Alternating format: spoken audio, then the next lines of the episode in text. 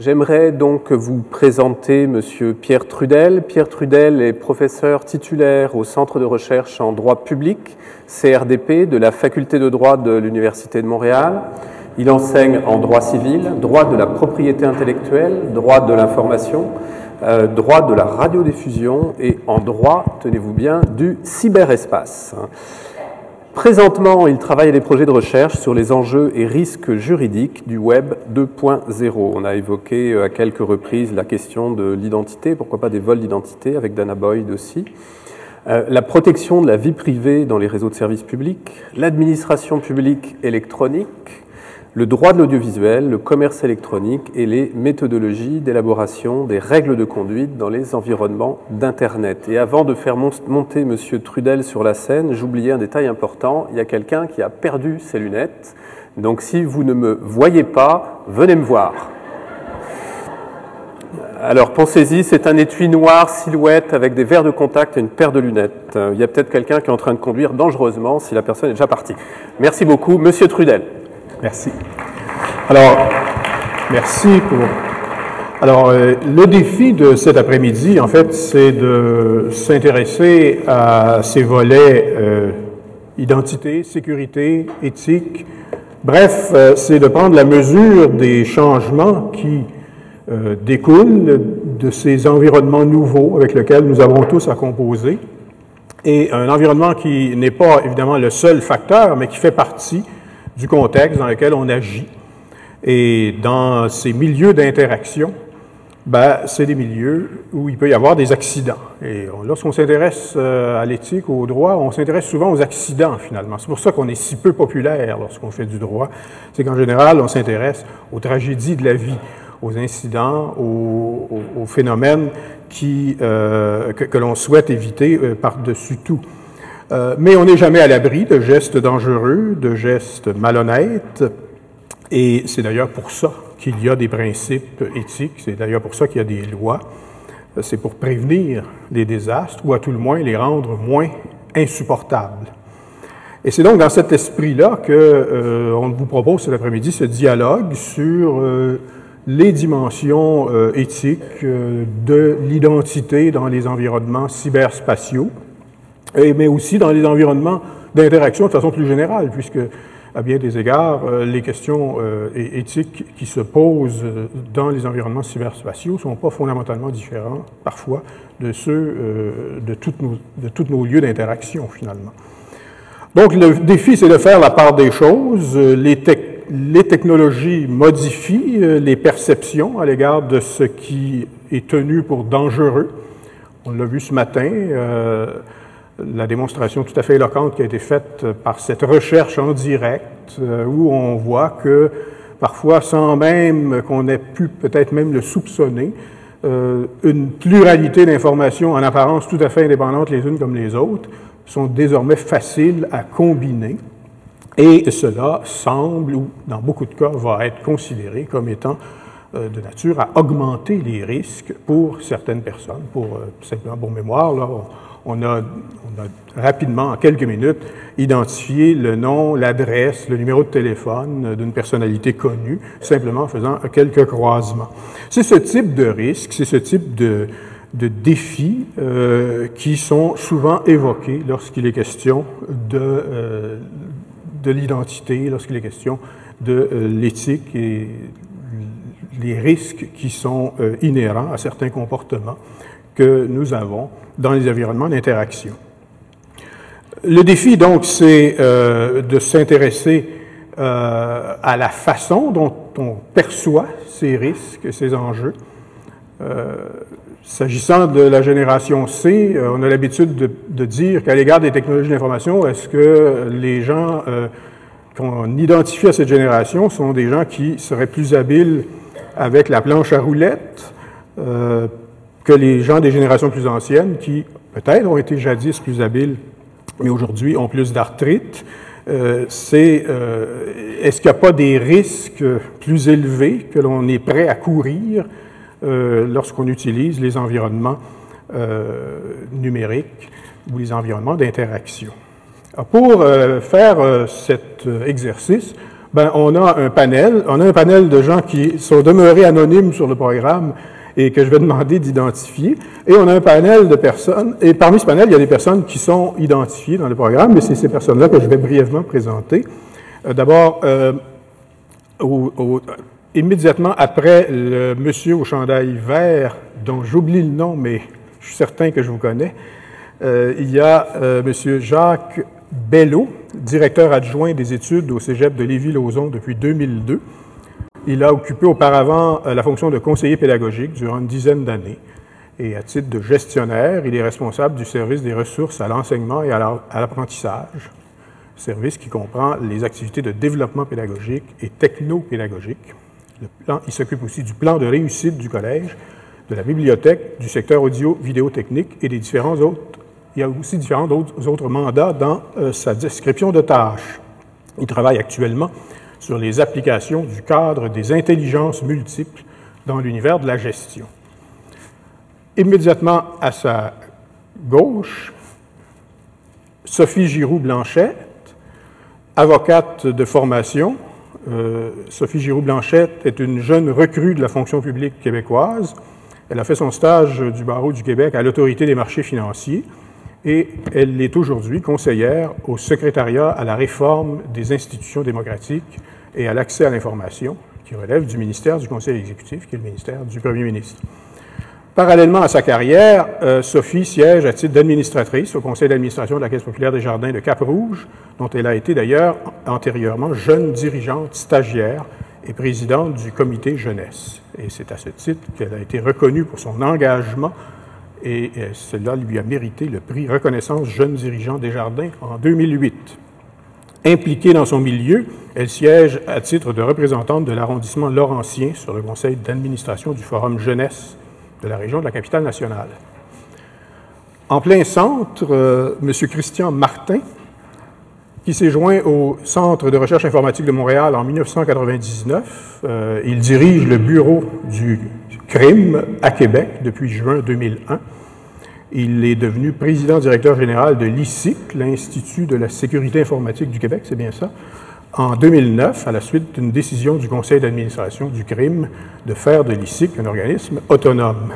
Il est diplômé en génie électrique de l'École polytechnique de Montréal et détenteur d'une maîtrise en ingénierie.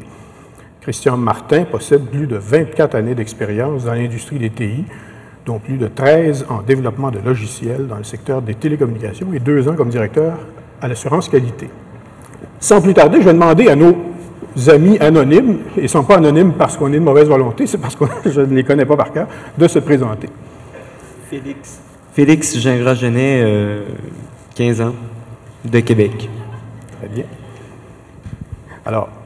Olivier Grondin, mon nom, je suis étudiant au cégep François-Xavier Garneau. J'ai 20 ans. Euh, Marc-Antoine Dumont, étudiant à l'Université Laval en technologie éducative et j'ai 24 ans. Stéphanie Lessard, euh, étudiante en enseignement à l'Université du Québec à Chicoutimi et j'ai 22 ans. Alors, nous allons débuter notre euh, panel par un certain nombre de questions. D'abord, je vais commencer peut-être par vous, Monsieur Martin. J'ai une première question qui peut-être va nous aider à cerner un peu certains des grands enjeux. Faut-il se priver d'innover au nom de la sécurité? C'est une très bonne question, mais je pense que la réponse euh, vient d'elle-même. On n'a pas le choix, il faut continuer à innover. Euh, il y a des risques en tout. si on pense au transport routier, il y a des risques, il y a des risques dans toutes les applications. Euh, et on ne s'arrête pas d'avancer pour autant. Donc, les, problèmes de sécurité, les risques de sécurité en technologie ne doivent pas être un obstacle. Quand on parle d'innovation ici, puis je pense que beaucoup le, champ d'intérêt des gens ici, c'est beaucoup plus au niveau des usages. Donc, quand on parle de, Web 2.0, c'est dans la façon d'utiliser les technologies. C'est à ce niveau-là, je pense que l'innovation doit beaucoup se faire et la technologie comme telle doit venir supporter ces innovations-là.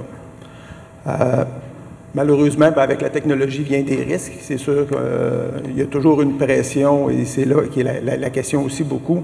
On veut amener les innovations plus rapidement sur le marché. Donc, souvent, les innovations arrivent sur le marché avec des vulnérabilités, puis c'est là qu'il y a des problèmes qui, se développent. Euh, mais encore là, il ne faut pas s'arrêter à ça, il faut travailler d'une façon beaucoup plus euh, rigoureuse pour arriver à déployer des applications qui vont être moins vulnérables. Euh, quand on pose la question est-ce que les, risques sont un obstacle, mais je trouvais une étude de IDC qui date de l'année dernière qui dit que dans 80% des cas des entreprises, les problèmes de sécurité peuvent être un obstacle à l'innovation. Donc, euh, c'est facile de dire qu'il ne faut pas que ça le soit, mais on constate que dans la réalité, il y a des problèmes et qui peuvent devenir facilement un obstacle d'un point de vue d'affaires pour les entreprises qui ont à innover.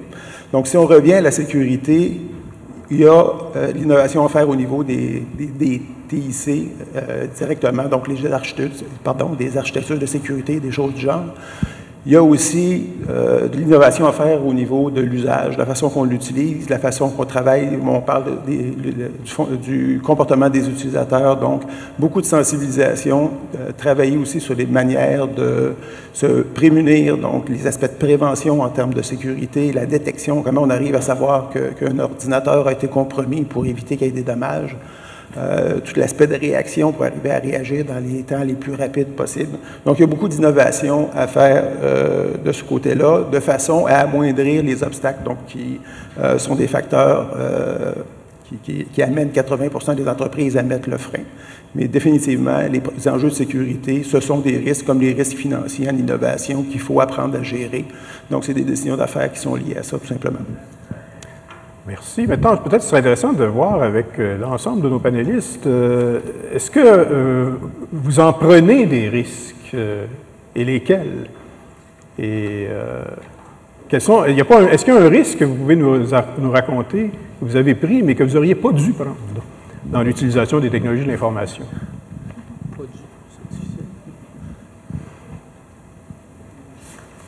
Personne.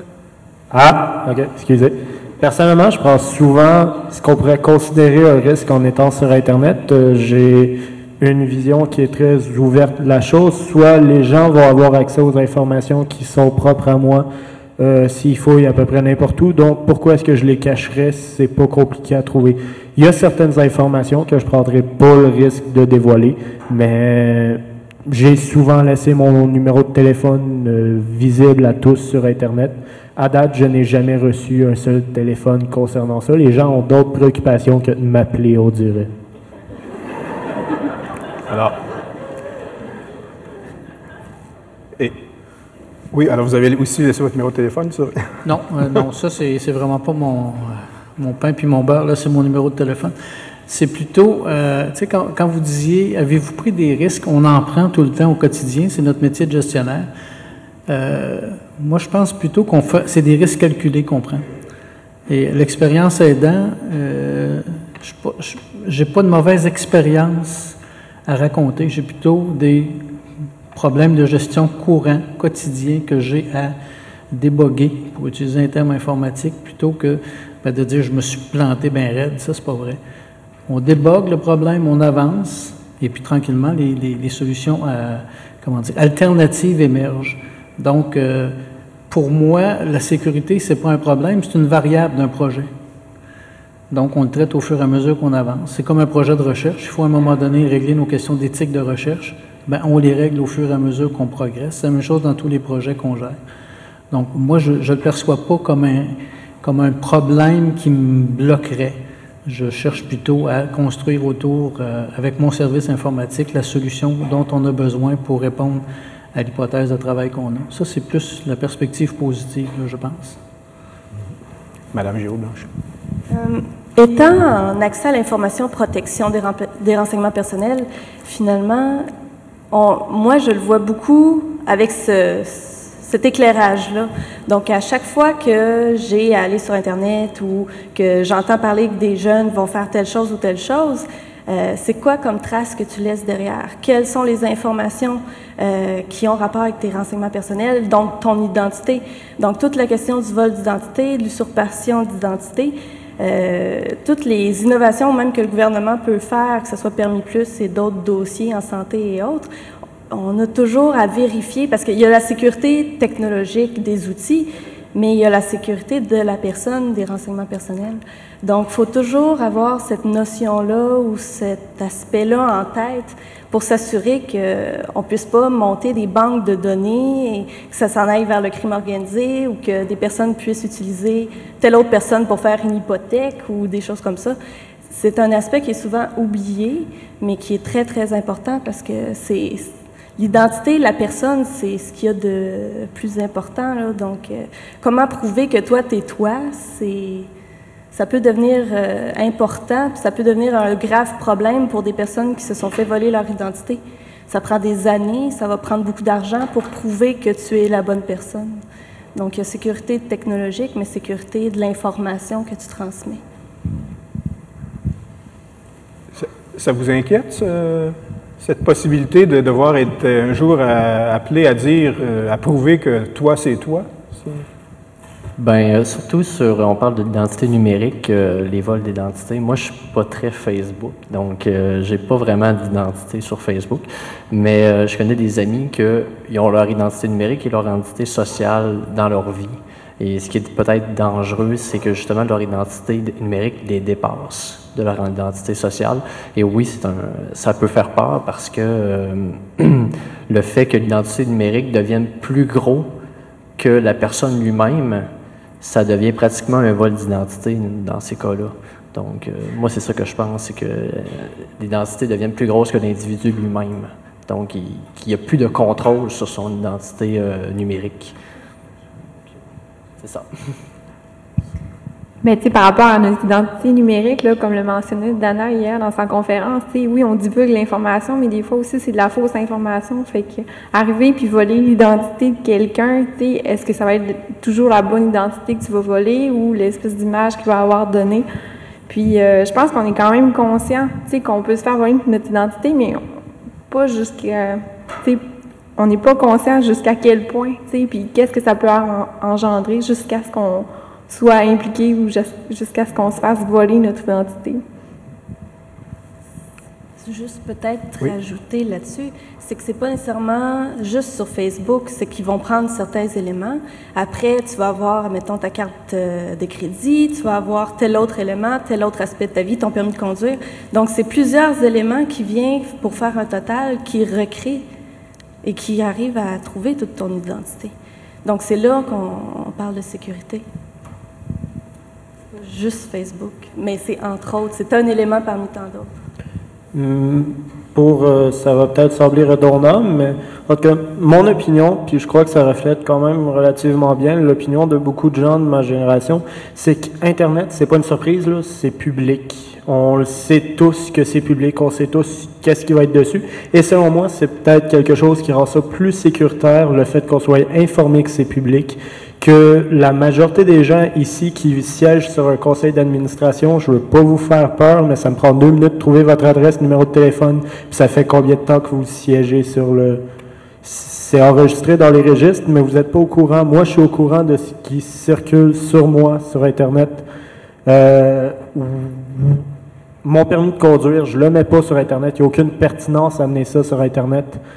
Même chose pour mon numéro permanent au cégep ou mon NAS. Il n'y a aucune pertinence de le donner aux gens sur Internet pour le fun de le donner aux gens. Si, justement, mes coordonnées géographiques, il est possible que les gens en aient de besoin pour me contacter, mais c'est une espèce d'idée que les gens se font des fois qui, qui est, selon moi, un peu malsaine de se dire les gens vont utiliser ton, ton adresse pour t'envoyer des mails ou vont te stalker.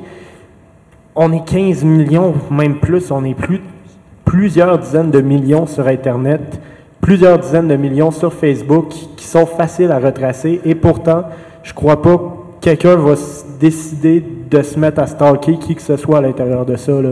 C'est trop gros, on devient une quantité négligeable. C'est intéressant. Euh, Il y a quelques semaines, euh, le journal Le Monde euh, faisait état d'un sondage où on disait la protection de la vie privée, une préoccupation de grand-papa.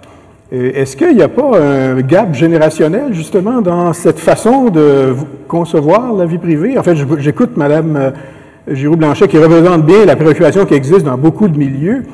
Euh, mais par ailleurs, euh, on constate qu'un grand nombre de personnes, des millions de personnes, partagent beaucoup de choses sur Internet et il n'y arrive pas si souvent que ça des catastrophes. Est-ce qu'il n'y a pas un gap générationnel?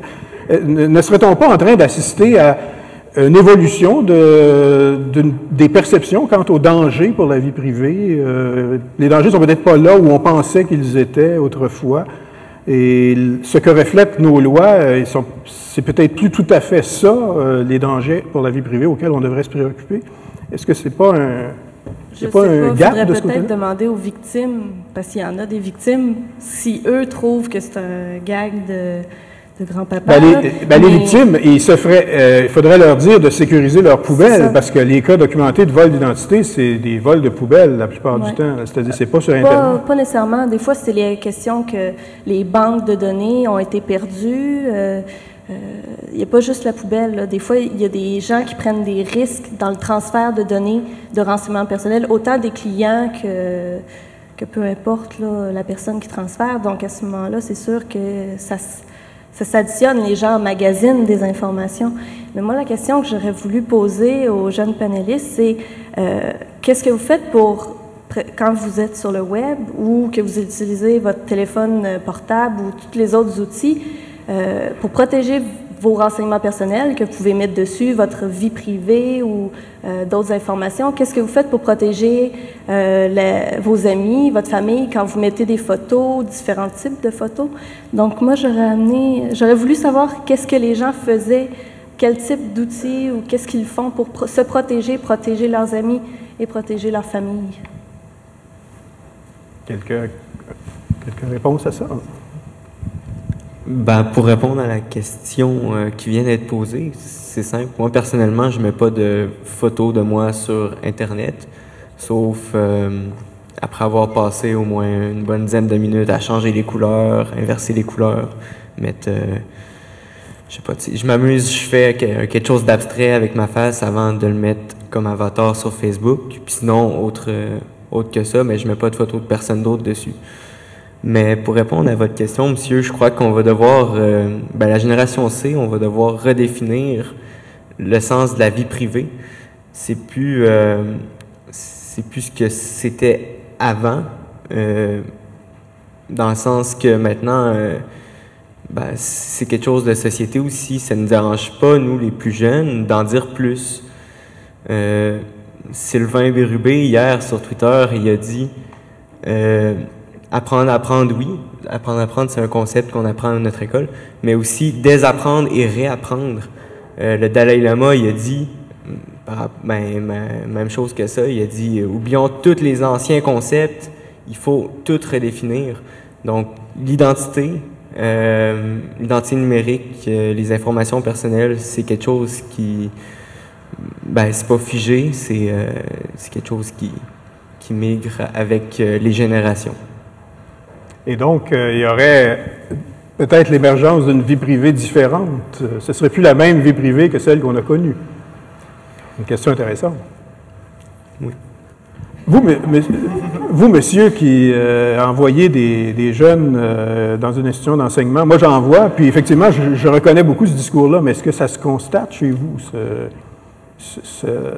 J'entends souvent des gens me dire ça. la vie privée, là, telle que vous l'avez connue, c'est plus ça.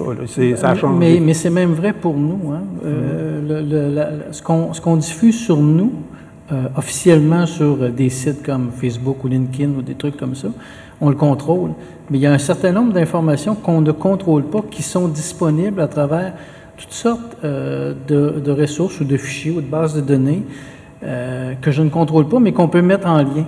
Ce qui fait qu'il y a un bout de ma vie privée que je ne souhaite pas rendre public, mais qui est public pareil.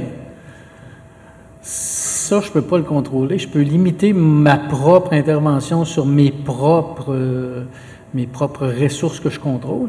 Mais il y en a un grand bout, juste par ma fonction, de cadre au collège, ben, mon nom, mon adresse, mon numéro de téléphone, ces machins-là, c'est public. Ce qui n'est pas le cas pour le reste du personnel. Déjà, en partant, parce que j'ai une fonction de gestionnaire, cette information-là est publique. Euh, bon, ben, ça fait partie du statut que j'ai, mais euh, j'aurais beau vouloir la changer, me mettre un casier postal, ça ne changera pas grand-chose, ça prend une vraie adresse. C'est ce genre d'élément-là qui redéfinit, selon moi, cette, cette, cette- notion-là de privé-public qui n'est pas évidente pour moi. Ce que je voudrais cacher, il n'est pas caché de toute façon. Euh, fouillez un petit peu, vous allez trouver euh, chez mon éditeur euh, des, bouts de ma biographie parce qu'il me la demande. On me l'a demandé ici quand, on me dit ben, fais-moi un petit bout pour qu'on puisse te présenter, te situer. Il y a plein d'informations qu'on donne, qu'on qu'on fait transiter pour toutes sortes de bonnes ou de mauvaises raisons. Donc, c'est facile de reconstituer ma biographie en fouillant un peu. Mais ça, j'ai pas beaucoup de contrôle là-dessus. Vous êtes prêt à vivre avec? Je vis avec depuis des années. Donc, finalement, ça, c'est probablement pas si dangereux. C'est peut-être pas là que sont les plus gros dangers. Est-ce que c'est pas là le, le problème, finalement? Est-ce qu'on protège pas trop ce qui n'a pas vraiment besoin d'être protégé et pas assez ce qui euh, ne l'est pas suffisamment? Est-ce qu'on n'aurait pas avantage à faire euh, attention un peu plus aux possibilités d'interaction euh, d'informations comme ce qu'on a vu ce, ce matin, plutôt que de- d'essayer de, tout empêcher de circuler, comme on a tendance parfois à faire dans certains milieux? C'est certain qu'on peut pas, peut pas tout cacher. Donc, c'est pour ça, au départ, je parlais d'une gestion de risque. Il faut apprendre à vivre avec ces, ces nouveaux moyens-là. Ça nous amène à s'exposer un petit peu plus. Donc, effectivement, il y a des risques qui viennent avec ça. Mais il faut les connaître. Puis, ces risques-là vont évoluer avec le temps. Il faut être aussi en mesure de savoir comment ça évolue. Les vulnérabilités, on parle des hackers, tout ça, ils ne sont pas assis sur les technologies qu'ils ont jusqu'à maintenant. Ils travaillent à développer des façons de ne pas être détectés. Donc, tout ça évolue avec le temps. Il faut se donner les moyens de suivre ça graduellement pour s'assurer qu'on garde le plus de contrôle possible. Ce qui fait aussi le, le dommage un peu dans Internet, c'est la capacité de corréler de l'information. On l'a vu ce matin, là, on est capable de fouiller à gauche, à droite rapidement, trouver de l'information sur une personne, puis la diffuser à un très, très, très grand nombre de personnes, ce qui ne se faisait pas peut-être nécessairement avant là, dans, dans- dans les contextes euh, des, des- des années antérieures. Euh, rapidement, j'aimerais ça. Oui, oui, allez-y. Je je vais peut-être sonner un peu redondant, mais selon moi, le plus grand risque qu'il y a est vraiment que les gens ne sont pas conscients du risque qu'ils prennent parfois. Euh, sur Internet, oui, justement, c'est public. Si tu t'attends à pouvoir taper ton numéro de carte de crédit n'importe où, c'est dangereux. Mais au même titre, la négligence que les gens peuvent avoir de ne pas prendre conscience du risque va faire que certains individus vont prendre leur talon de paye où est-ce que leur nom, leur adresse, leur date de naissance, leur numéro d'assurance sociale, le prendre et le déposer directement dans le bac bleu sans même faire l'étape minimale de le déchirer. Ce qui fait que cette personne-là, je passe dans son bac bleu, j'ai toutes les informations pour voler son identité, ce qui est beaucoup plus dangereux et pourtant cette personne-là ne réalisera pas que c'est dangereux de le faire. Alors que je crois que les gens sont conscients quand ils vont sur Internet, quand ils vont sur les TI, que c'est mondial comme réseau, que l'information circule et donc que ce qu'ils mettent, ils doivent s'attendre à y avoir une réaction. Ils doivent s'attendre à ce que ça bouge, ça soit pas statique, que les gens puissent recouper et les gens s'y attendent règle générale. C'est surtout là qu'il va avoir une variante au niveau du danger. C'est beaucoup plus dangereux si je suis convaincu d'être en sécurité. Je vais pas prendre aucune précaution. Alors que si je m'attends à un danger ou si je me dis il est possible que, déjà là, je vais modeler mes attitudes pour pouvoir m'y coller. Alors, effectivement, la différence qu'on peut, que vous ressortir, c'est qu'avec Internet, euh, c'est l'individu qui doit nécessairement se protéger. Donc, dans des réseaux de ce type-là, c'est pas l'État qui peut le faire à notre place, finalement. On a toujours euh, le le devoir de soi-même se protéger. Mais justement, je reviens à Madame qui est très familière avec l'État. Euh, Est-ce que c'est possible pour l'État de nous protéger à ce point-là de nos jours? Est-ce que c'est pas aux individus de faire un petit effort de ce côté-là? Est-ce que l'État peut aller jusqu'à nous protéger malgré nous? Je pense pas. Il y a toujours un rôle de responsabilisation de chaque personne. Chaque personne qui va mettre ou qui va, euh, qui va mettre de l'information finalement en ligne ou qui va laisser de l'information dans ses poubelles ou quoi que ce soit, chaque personne doit être responsabilité à dire est-ce que c'est ça, quelle information je veux laisser, qui a accès à quoi? Mais l'État peut pas venir euh, encadrer le tout. L'État va être là pour comme gardien, comme euh, s'assurer qu'il y a tout le temps un minimum pour assurer la sécurité et la protection des renseignements personnels. Mais on dit souvent que l'État est trop présent. Donc, en même temps, est-ce que l'État à se rendre là, c'est une réflexion à avoir. Est-ce que l'État doit réglementer, légiférer euh, pour se rendre aussi loin où chaque personne a euh, devant son ordinateur à à faire ses choix finalement. Quel choix, quelle photo, quoi mettre. euh,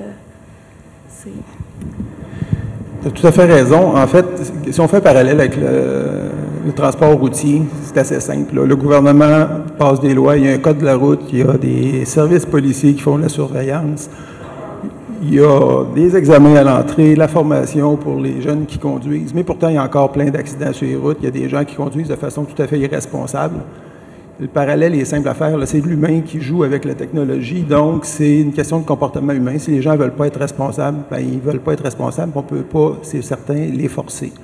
Ce qu'il faut qu'ils comprennent aussi, c'est que le comportement qui pourrait être irresponsable a des impacts sur leurs voisins. Donc, si tu as un comportement inadéquat, ton poste est infecté, tu peux donner de l'information sur tes réseaux d'amis, vous en parliez tout à l'heure. C'est là que ça commence à se compliquer parce qu'il y a des impacts que les gens comprennent même pas.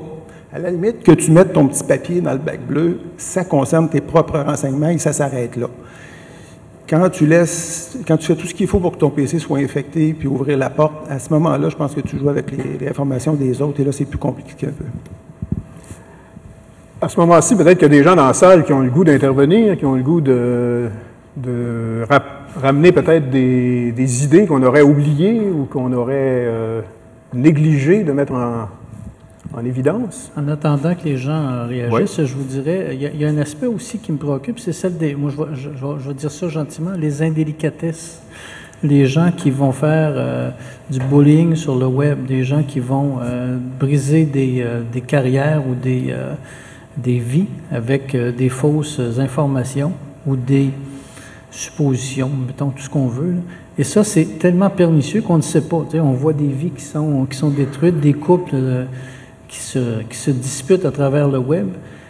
Puis les gens le savent ou le découvrent quelques semaines ou quelques mois plus tard quand les dommages collatéraux sont tellement importants que ça devient pire qu'un vol d'identité parce que là, retrouver tout ça, ça devient épouvantable, ça devient presque impossible. Les traces restent. Qu'est-ce qu'on fait avec ça? C'est tout cet aspect-là. Tu sais, tout à l'heure, vous disiez, c'est quoi l'aspect public-privé? Il y en a.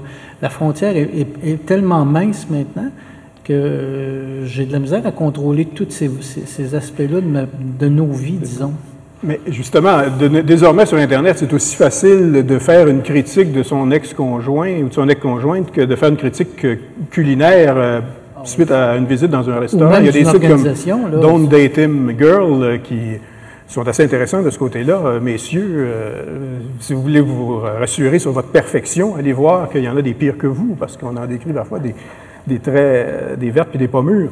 Mais effectivement, toute cette capacité de critiquer, euh, euh, cette capacité donc de mettre en, relief les défauts ou les qualités des autres, c'est une dimension ça, qui, appa- qui apparaît euh, démultipliée avec le Web 2.0 que nous connaissons. Puis je me demande s'il n'y a pas une réaction de protection des organisations dans le sens où tu en arrives à te dire, il faut que je fasse attention à tout ce que je dis ou ce que je fais pour éviter d'être, surtout si c'est une organisation publique, euh, de porter flanc à des remarques ou à des... Parce que tout est... Tout, il n'y a plus rien de, comment dire, de caché ou de cachable dans ce qu'on vit. Si vous permettez, il y a quelques interventions ici dans le public. Je sais Oui. pas si... Oui. Allez-y, allez-y. on- on- merci de répondre à notre appel. J'avais envie de vous interpeller sur euh, le stockage d'informations en ligne, parce qu'on parle de beaucoup depuis tantôt. L'information qu'on rend disponible un peu malgré nous euh, sur Facebook, MySpace, mais il y a de l'information qu'on souhaite stocker en ligne. Je pense à Google. Entre, entre autres, moi, je suis un gros utilisateur. Gmail, Agenda, c'est toute l'information que je confie à Google puis que je peux utiliser. Euh, je pose la question parce qu'il y a Google Health, un nouveau service qui s'en vient bientôt, Google Santé, ça serait en français, où ce que l'individu va pouvoir stocker toute son information liée à son dossier médical. Euh, c'est quelque chose qui interpelle plus les euh, citoyens américains que canadiens, j'imagine, parce qu'on a un système de santé différent. Mais je connais pas toutes les intentions de Google. Je sais qu'une d'entre elles, c'est de ensuite vendre cette information-là à des compagnies privées d'assurance américaines. Donc moi, je voulais juste vous interpeller un peu là-dessus, votre euh, opinion d'expert sur le stockage d'informations que nous, on, on peut penser que cette information-là est en sécurité. Je ne sais pas si ma question est claire. Et peut-être avant de... et finalement, on pourrait aussi se demander euh, si ça n'avait pas pris tant de temps au Québec d'avoir un dossier médical euh, en ligne qui fonctionne, peut-être que les offres de Google seraient moins attrayantes. Euh, parce que ça fait au moins cinq ans, si c'est pas plus, qu'au Québec, on travaille sur un dossier médical en ligne euh, qui euh, ne démarre pas. Euh, donc, c'est sûr que le jour où les gens vont vouloir en avoir un, ils vont être tentés d'aller sur Google avec peut-être beaucoup moins de protection. Et cette information-là appartient aux citoyens, n'est pas confiée à quelqu'un d'autre. Absolument. Vous vouliez, est-ce que c'est sur ça que vous vouliez réagir, euh, les gens du panel? Oui, la question, j'ai Oui. une opinion. j'ai une opinion sur toi. Euh, mais non, justement, je trouve ça très intéressant. C'est sûr que au niveau Google, Google marche principalement là-dessus. Google Chrome, toutes les applications Google marchent principalement sur le fait qu'ils collectent des informations et ça leur permet d'avoir un placement publicitaire plus spécifique pour chaque individu, obtenir une meilleure rentabilité par publicité parce que chaque publicité est ciblée sur un individu spécifique à cause qu'on recoupe tout ce qu'il fait, quel navigateur il utilise. Par son navigateur, on peut savoir les si- sites qu'il va visiter, on peut avoir toutes ces informations-là. Et Google, même si c'est gratuit, vous payez parce que vous perdez un certain contrôle sur vos informations personnelles. À ce titre-là, il y a deux points de vue. Il y a des gens qui sont contre et je les comprends très bien. Moi, personnellement, je suis pour parce que je me dis que si mon cellulaire est capable de me placer par GPS à côté d'un McDo. Il se dit, Olivier a généralement faim à deux heures. On va y envoyer une publicité pour lui dire que tu as un 2 pour 1 c'est hamburger au McDo qui sont à côté. Moi, c'est parfait, envoie-moi les. C'est vraiment une belle occasion que tu me permets de pas manquer. Il y en a d'autres que ça fait peur puis ils préfèrent garder leur intimité. Fait que c'est tout le temps de calculer puis Malheureusement, je l'annonce pour tout le monde qui ne le savait pas, mais c'est très rare qu'il y ait de quoi de complètement gratuit et qu'il n'y a aucun coût rattaché. Ça se voit très rarement. Donc, c'est le garde en tête. En général, ce qui est gratuit peut s'avérer très coûteux, c'est ça? Bonjour, je suis euh, Guy Desjardins, je travaille à la bibliothèque euh, municipale. Euh, ma question, c'est, dans le fond, que ce soit avec l'ITI ou en temps normal, il y a toujours, comme il y a plusieurs millions d'in- d'in- d'internautes, il y en a toujours un 5 à 10% de gens qui sont malveillants, qui cherchent des choses. Il va toujours falloir se, se sécuriser là-dessus. Il y a des responsabilités qu'on doit prendre. Euh, je, je garde en bibliothèque, on parle beaucoup par type de clientèle, mais les parents vont devoir être très actifs avec leurs jeunes. Parce que si on s'en va sur Facebook et on met des choses, euh, il va falloir être plus proactif de ce côté-là, mais je pense que du côté aussi du devoir de l'État, il y a des devoirs personnels, il y a des devoirs familiaux qu'il va falloir euh, conscientiser les, parents. Il y a le devoir de l'État aussi de protéger nos permis de conduire, nos, informations. euh, c'est plus, ces, me semble, ces données-là sur lesquelles euh, il faut faire plus attention. Les données de permis de conduire, les données de santé qui peuvent être... parce que là, je pense que nos adresses, on est en train de réaliser que la définition de vie privée, il va falloir voir qu'est-ce qu'on veut... euh, faire une différenciation, je dirais, entre vie privée et, euh, disons, les, euh, les informations qui sont dangereuses pour une perte d'identité, les informations qu'on peut se permettre de, de les laisser circuler. Je pense qu'il y a une espèce de code d'éthique. Mais à quand un ombudsman de l'Internet pour notre vie privée? Euh, c'est pas demain la veille, mais il va falloir peut-être éventuellement se pencher là-dessus. On commence à être à l'ère de la mondialisation, il commence à avoir des structures politiques mondiales. Ben, il va peut-être falloir avoir quelque chose de ce côté-là au niveau informatique, euh, puis qu'il y ait une entente euh, interpolitique pour tous ces aspects-là. On va tout de suite aussi de- demander. Ah, ah non, vous ne vouliez pas. euh. Est-ce que ça prend un comment Est-ce que ça prend un ombudsman de- des, des environnements d'information euh, ou est-ce qu'il n'y en a pas déjà plusieurs et Ben, il y en a un dans chaque organisation. Il y a un responsable de la loi d'accès à l'information. J'en suis un. Mademoiselle en est un. Euh, ça fait partie des, des mandats que chaque organisation publique a. Puis dans les organisations privées, il y a, il y a sensiblement un rôle semblable qui existe. Donc, effectivement, ça existe. Maintenant, est-ce que les gens se réfèrent à nous suffisamment? Euh, ça, c'est pas toujours évident. Mais bon, on est des bons chiens de garde, là. Mais justement, cette importance que- qu'on attache à la protection, euh, notamment de la vie privée dans les organisations, est-ce que ça les rend pas euh, très vulnérables? C'est-à-dire, est-ce que ça, est-ce que les, par exemple dans les cégeps, est-ce que les étudiants sont pas tentés de, bypasser des systèmes qui sont trop protecteurs ou qui sont trop bloqués? Euh, je sais que, par exemple, à l'Université de Montréal, euh, les étudiants sont tous censés utiliser leur courriel à l'Université de Montréal. Il y en a sur une classe de, quar- de 80, il y en a peut-être 10 qui utilisent leur courriel à l'Université de Montréal. Ils utilisent tous le courriel Gmail. Pourquoi? Parce qu'ils disent le courriel de l'Université de Montréal est trop compliqué avec ses histoires de sécurité puis de, blocage. Alors, est-ce qu'on n'est pas dans les institutions publiques euh, un petit peu frileux? Et est-ce que euh, finalement, on n'est pas devant une situation de, barrage qui se fait déborder de tous les côtés? Avec notre sécurité puis notre euh, insistance à protéger les gens, même malgré eux, est-ce que les gens n'ont pas désormais la possibilité d'aller ailleurs, comme dans des services de type Google, Et là, prendre des risques qui sont peut-être plus élevés, mais c'est peut-être parce qu'ils sont prêts à prendre ces risques-là. Ben, pour moi, la réponse est à deux niveaux. Un, il y a effectivement il y a une frilosité qui dépend effectivement de nos mandats. Euh, je, suis, je, suis responsable d'une organisation publique et par conséquent, j'ai des responsabilités qui sont décrites dans, dans, plusieurs lois qui disent, bon, tu dois faire ceci, cela et cela. Nos serveurs sont sécurisés. Euh, il y a des hackers qui tentent de temps en temps de pénétrer, puis de temps en temps, ben, euh, réussissent à se rendre jusqu'à un certain point, puis on les arrête. Bon, ça, ça va. Euh, les adresses de courriel, c'est un bel exemple. On a tenté d'en donner à tous nos élèves, et la réaction, ça n'a pas été parce que vous êtes, euh, euh, vous avez trop de barrières de sécurité, c'est parce que c'est pas assez pratique. Donc, c'était plus cet aspect-là qui les a arrêtés que, ben là, regarde, je vais avoir trois adresses ou deux à gérer. Regarde, écris-moi donc à mon autre, ça va être bien plus simple. Tu es sûr de me rejoindre. Donc, c'est pas l'aspect de sécurité qui les a, qui a bloqué ce projet-là. Ça a plus été, ben, regarde, ça serait plus réaliste ou intelligent de le faire comme ça. On a une intervention. J'ai une question Oui, ici en arrière Ah, depuis allez. tout à l'heure. Oui, allez-y. Oui. On vous écoute. Euh, J'aurais un commentaire, en fait. euh, un, pour une gaffe qui a été faite et qui était majeure. Je ne sais pas si vous aviez vu dans les journaux, l'épouse du nouveau patron de MI5 en, en Grande-Bretagne. Ça a fait un problème d'ordre politique majeur dans les nouvelles. Elle avait mis des choses tout à fait innocentes et des photos sur Facebook. Donc, comme quoi, ça peut être à tous les niveaux politiques, il peut y avoir des erreurs. Euh, là, j'aurais un commentaire entre la nuance entre vie publique et vie privée qui devient de plus en plus floue. Euh, comment considérer dans ces cas-là que tout peut être public, mais par ailleurs, on est très rapide sur la poursuite, et là c'est un travail pour les avocats, quand on se fait prendre une photo à notre insu, etc., que ça devient une œuvre d'art, etc. Donc, la, la flou est, vous voyez, entre vie publique et vie privée, d'un autre côté, on tolère beaucoup, d'un autre côté, on est tout de suite sur la poursuite. Alors, je ne sais pas si vous avez un point de vue là-dessus. En fait, c'est ça. La vie privée des autres est publique et notre vie privée est privée. C'est ça. Finalement, chaque individu a tendance à, à percevoir ça comme ça. Est-ce que c'est comme ça que vous le percevez? C'est justement, on t'arrête de quoi de se concerter pour savoir si on essaie de comprendre la question au complet. On a manqué un petit bout. Il y a, il y a eu. euh, Ah, on a manqué de.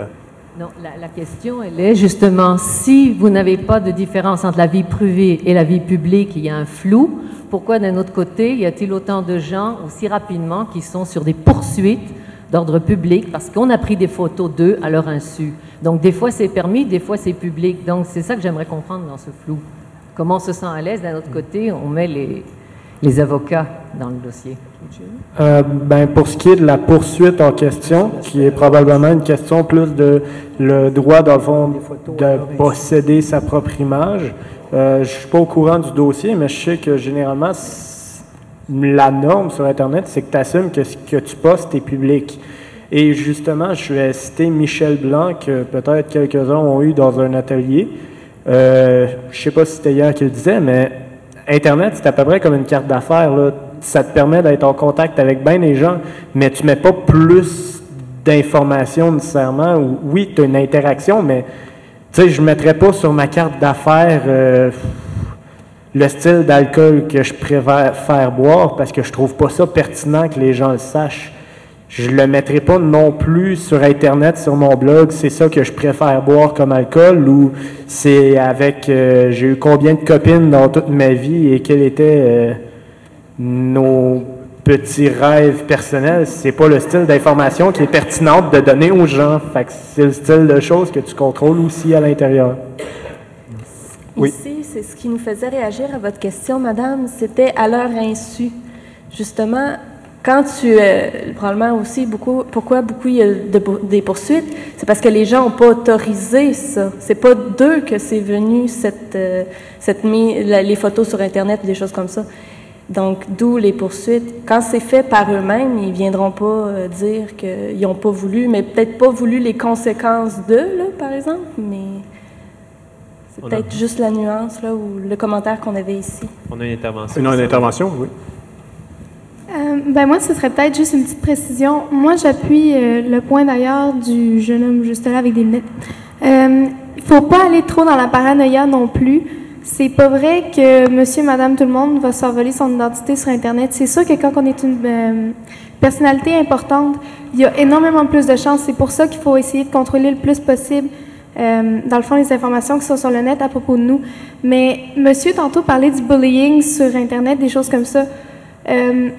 Euh, moi, je travaille dans une communauté où il y a énormément d'accès aux technologies. Donc, oui, il y a des personnes qui se font... oui, la discrimination, en fait, n'importe quoi qui se font atteindre sur Internet, mais c'est pas parce que c'est une personne qui connaissent pas du tout. La plupart du temps, tu vas connaître la personne déjà au départ, donc c'est pas le, contact par Internet qui s'est mal fait ou que n'importe qui va attaquer euh, n'importe qui rencontre sur Internet. À la base, tu as un problème avec une personne, puis cette personne-là va se venger sur le net. Donc, faut pas penser non plus que l'Internet est un problème. Euh, Internet permet une foule de choses, dont détruire la réputation de quelqu'un, mais tu peux le faire à, à bouche à oreille aussi. Là, c'est pas, euh, pas une cause de bullying non plus. C'est plutôt un outil, c'est ça. On convient que ça amplifie, Internet amplifie, mais c'est pas la cause, effectivement. Les gens qui, euh, qui, qui, veulent déblatérer contre d'autres, il y en a toujours eu et il y en aura sans doute après Internet. Donc, si je comprends bien, ce que j'entends, c'est que les renseignements personnels, c'est pas nécessairement une préoccupation. Vous ne voyez pas le, le, problème de sécurité de protéger vos renseignements personnels si. J'ai-tu bien Ben, oui, dans un sens, euh, je veux dire, on peut écrire ce qu'on veut sur Internet et c'est notre responsabilité, en fait. Euh, Peut-être le seul problème, c'est les gens avec avec qui on côtoie sur Internet qui peuvent donner de l'information fausse sur notre identité, qui est peut-être plus problématique là, dans ce sens-là. Euh, si on avait quelque chose à, à ajouter. Mais surtout pour la question de, dans le fond, ce que les gens disent de nous et ce que les gens ne disent pas de nous. C'est sûr, c'est un des défauts d'Internet, euh, mais à ce titre-là, aussi au niveau du personal branding qui est de plus en plus à la mode, faut reconnaître que l'individu est pas loin d'une compagnie. Si quelqu'un veut dire de quoi sur toi, il peut le dire, puis tu peux rien faire pour l'empêcher. Ce que tu peux faire, c'est espérer d'avoir une meilleure crédibilité que lui pour dire non, je l'ai pas fait, puis les gens te suivent. Mais la présence sur Internet d'un côté, je serais porté à dire parle de toi, puis arrange-toi pour qu'on en parle de toi en bien, plutôt que de laisser faire, puis qu'à un moment donné, ça soit de quoi de négatif. C'est juste. Mais est-ce que vous, vous, gérez votre réputation sur Internet? Est-ce que euh, c'est une préoccupation que vous avez? Euh, est-ce qu'il y a des. Quand vous faites de quoi sur Internet, est-ce que vous vous intéressez à savoir ce qu'on dit de vous? Oui. Je, je m'assure de savoir qu'est-ce qui se dit sur moi et pourquoi ça se dit, comment ça se dit. Pas nécessairement en devenir maladif et de faire des searches sur mon nom de manière répétitive, mais je sais qui sont mes amis Facebook, je sais qui sont mes amis sur LinkedIn, je sais qui sont mes amis sur Twitter, et je sais qu'est-ce qui se dit, j'essaie de rester informé. je sais aussi qu'est-ce que qui sait quoi à propos de moi, puis qui sait qui pourrait dire de quoi à propos de moi, puis qu'est-ce que je veux qu'ils se disent, qu'est-ce que je veux pas qu'ils se disent. Mes amis sont au courant que si jamais ils se mettent à poster des photos de moi le samedi soir quand il était 4 heures du matin et que j'étais bien sous malade, je les aimerais pas, puis me leur en parler. OK. On va vers euh, quelqu'un de la salle qui veut intervenir. Oui, allez-y. Bonjour. Alors moi, ce, ce, que je voulais mentionner, c'est, je ne sais pas jusqu'à quel point ça pourra, ça pourra devenir suffisant dans l'avenir, mais euh, présentement, euh, je dirais que les, la, la, tendance est plutôt à aller vers euh, parce que je sais comme Google, ils vont euh, ils ont commencé à mettre des villes complètes sur Internet, puis tu peux te promener au travers des rues, tu vois les maisons, les adresses civiques, tout ça.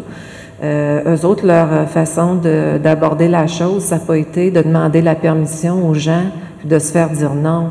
Ils ont annoncé publiquement que ça allait être fait, puis que les gens qui voulaient pas que leur euh, résidence soit apparaisse sur les sites ou tout ça, de communiquer avec eux, puis les enlèveraient.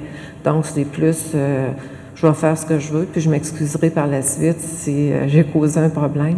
Mais en réalité, ce que je voulais dire par rapport à ça, c'est qu'à partir du moment où les gens savent que l'utilisation d'Internet, ça conduit à peu près toujours à ce genre de de choses-là, puis qui sont bien conscients que c'est à eux euh, que revient la première responsabilité de protéger leur information. Euh, si les gens le savent, puis, qu'ils veulent utiliser Internet quand même, ils devraient les prendre les moyens pour le, le faire. Mais ça, ça va demander d'être au courant régulièrement de tout ce qui est nouveau sur Internet, puis qu'est-ce qui m'expose d'une façon plus qu'une autre c'est plutôt, là que va être la difficulté si jamais dans l'avenir c'était une solution qui était retenue de, laisser la responsabilité aux citoyens de contrôler ces choses. C'est qu'il va devoir toujours être au courant de ce qui va être nouveau, puis d'appliquer de la gestion de risque en fonction de ça. Euh, les gens le savent euh, qu'on peut euh, aller dans les ordinateurs si on ne vide pas nos mémoires cache, qui les vide? Ceux qui vraiment tiennent à ce qu'il ne se passe rien. Les gens savent que si tu acceptes de partager des fichiers sur Facebook ou d'autres choses, ça crée un risque. Il y a quand même des gens qui le font parce qu'ils sont prêts à faire ça. Donc, moi, je trouve que la protection de la vie privée, c'est sûr que il faut que l'État sensibilise les gens à ça, fasse le maximum, mais euh, on ne pourra jamais faire tout. Puis les gens, euh, c'est de leur responsabilité. C'est une nouvelle responsabilité qui vient avec euh, une nouvelle réalité. C'est important aussi de. Ce que met en lumière votre intervention aussi, c'est le fait que ces, applications comme Google Street View et d'autres ont été développés dans un contexte où on n'avait pas du tout la même conception euh, du droit à l'image des personnes. Aux États-Unis, euh, quelqu'un qui se promène sur la rue, on peut le photographier et ça pose aucun problème. Tandis qu'au Québec, euh, on a une approche fort différente.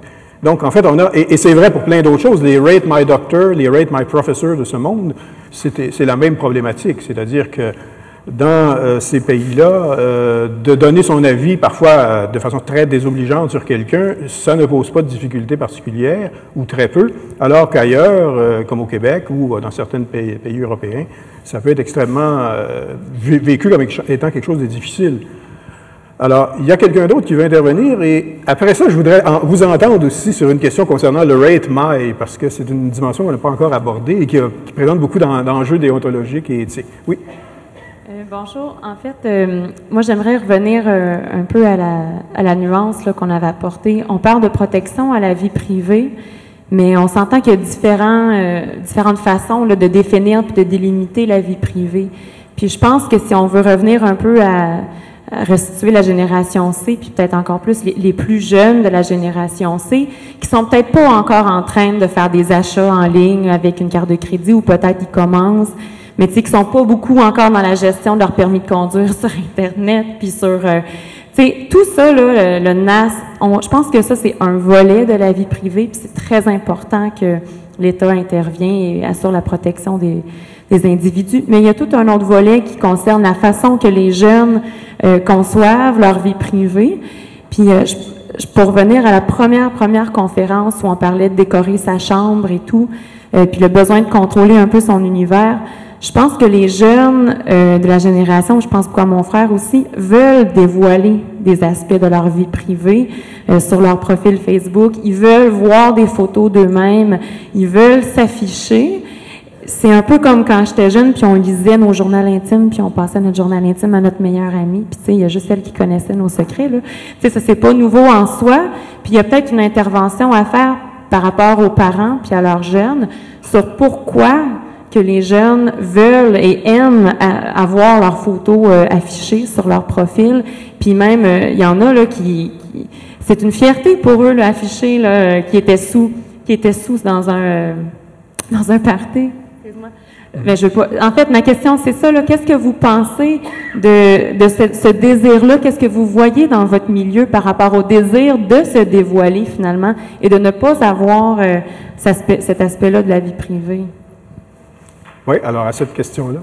Bien, en fait, euh, l'idée de se dévoiler, euh, si disons c'est des photos de voyage ou euh, il y a des gens, il faut, faut, faire attention parce qu'il ne faut pas catégoriser tous les gens. Il y a des gens qui sont plus ouverts sur Facebook, des gens qui sont moins ouverts, qui veulent garder leur identité propre, comme on dit. Mais je dirais qu'au niveau de, de l'identité personnelle, Facebook, c'est comme on dit, c'est public, donc on a le droit de, mettre l'information qu'on veut.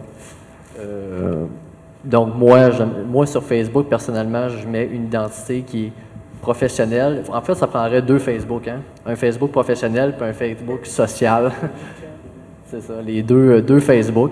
Donc, une identité personnelle, donc avec la famille, les gens, puis un Facebook euh, plus professionnel comme LinkedIn, par exemple. Sauf que sur Internet, tout peut se machoper, là. Oui, tout à fait. Tout, euh, tout est en lien sur Internet. Donc, euh, c'est une métaconnexion. Donc, on peut se connaître euh, au point de vue professionnel qu'est-ce qu'on fait. Facebook au niveau social.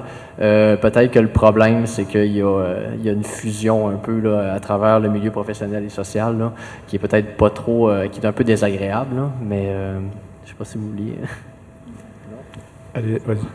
À cette question-là. Ben, quelque chose d'intéressant, c'est que Facebook, en fait, donne l'illusion d'être euh, gardé privé, dans le sens que euh, je veux que cette personne-là soit mon ami. Euh, celle-là, non. Celle-là, je la connais pas, mais je vais prendre le risque parce qu'il y a beaucoup de mes amis qui l'ont. Mais il y a quand même possibilité, une grande possibilité de voir les, photos de quelqu'un d'autre, ne serait-ce que ben, en copiant. L'adresse de l'image est pas, est pas, est pas. En tout cas, c'est possible, tu sais, c'est pas privé. Ça, c'est quelque chose que les jeunes de mon âge ont de la misère à comprendre. Euh, pourtant, euh, quand je leur montre euh, des images de quelqu'un qui ont aucun rapport, je leur dis, regarde, ça, ça vient de Facebook, puis cette personne-là, euh, je sais pas si assez que, que, tu vois cette image-là en ce moment. Mais à la question, pourquoi est-ce que les jeunes mettent des images de party sur, sur Facebook ou n'importe où, en fait? Sur Skyrock aussi, ça se fait, mais Facebook, c'est vraiment la place. Euh, ben, y a, dans la vie comme sur Internet, il y a la notion d'être cool, il y a la notion de gang, il y a la notion de moi, euh, les je fais un party, puis yes. Tandis que d'autres, euh, ben, vont rester, vont faire un petit party puis hum, il me semble que ça, ça fait sixième année.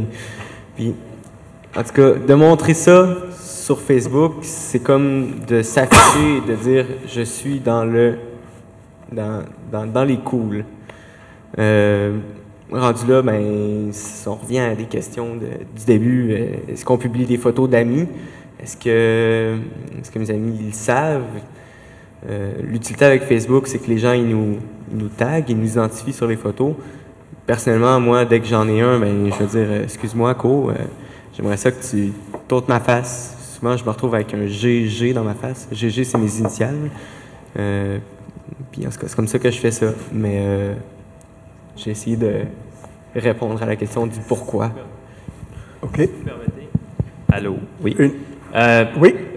Selon le temps qui nous reste, là, on va, il y a trois interventions. Trois interventions. Ça va être les trois dernières. Oui, c'est ça. Ça serait les trois dernières dans le, dans le public. Donc, il y avait monsieur là-bas, je crois. Oui, bonjour. Oui, bonjour. Moi, j'aimerais inverser le débat un petit peu. Euh, moi, je travaille pour une grosse organisation qui manipule des données confidentielles qui vous concernent tous. Euh, j'aimerais juste savoir de votre part, et chez nous, là, c'est pas compliqué. Gmail, c'est barré. Euh, Facebook, c'est barré. Twitter, c'est barré. Hotmail, c'est barré. Tout ce qui est le fun, c'est barré. Euh, moi, j'aimerais savoir de votre part, jusqu'à quel point qu'on peut se débarrer avant que vous commenciez à avoir peur? La question, c'est tout est barré dans les organisations gouvernementales. Euh, Ouais. Alors, jusqu'à quel point qu'une organisation qui manipule des données confidentielles concernant les Québécois peut débarrer ce genre de réseau-là pour ses employés Mm. sans risquer de mettre en danger la confidentialité de l'information? Euh, chez moi, au cégep, euh, il n'y a pas grand-chose de barré, si ce n'est certaines, euh, certains éléments du firewall qui vont finir par euh, t'empêcher de faire des trucs. Là. Mais euh, j'entendais hier le mot golf barré ou le mot euh, ou Facebook comme site ou des choses comme ça. Euh, non, on n'est pas, on n'a pas fait ces choix-là. On a fait beaucoup d'éducation, c'est-à-dire à l'interne, puis finalement, ben, on s'est rendu compte.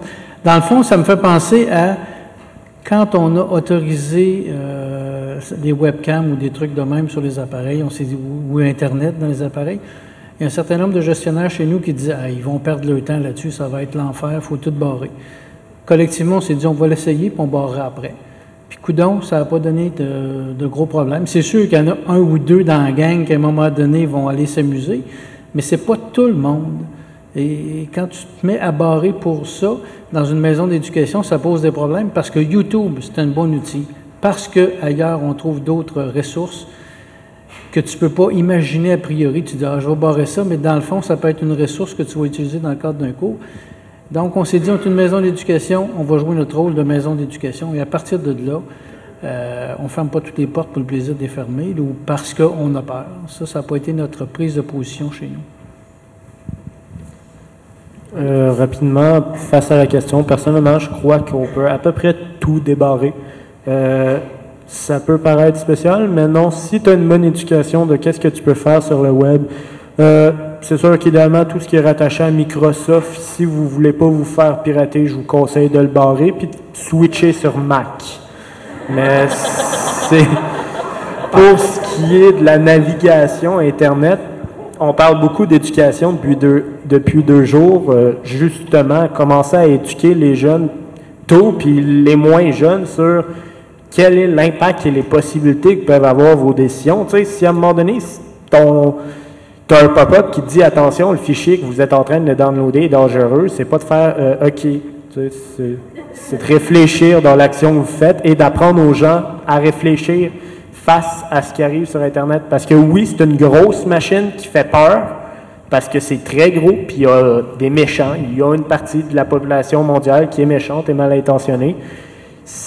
C'est juste d'éduquer les gens à réagir face à ça. En, fait, barrer, c'est probablement un indice de structure hyper autoritaire, alors qu'Internet est une structure beaucoup plus réseau qui ne fonctionne pas selon une autorité pyramidale. Alors, il y a un clash entre la pyramide autoritaire du gouvernement et des organismes publics et l'approche réseau d'Internet qui est beaucoup plus horizontale. Et donc, finalement, en barrant tout, on, fait simplement affirmer de l'autorité. Il y avait une autre question, peut-être, ben, deux dernières questions. Oui, deux interventions ici. Oui.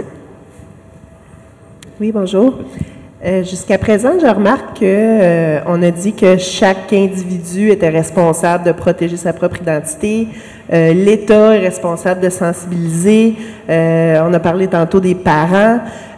moi, je me dis depuis quelques mois, l'identité numérique est une thématique qui interpelle beaucoup le milieu de l'éducation.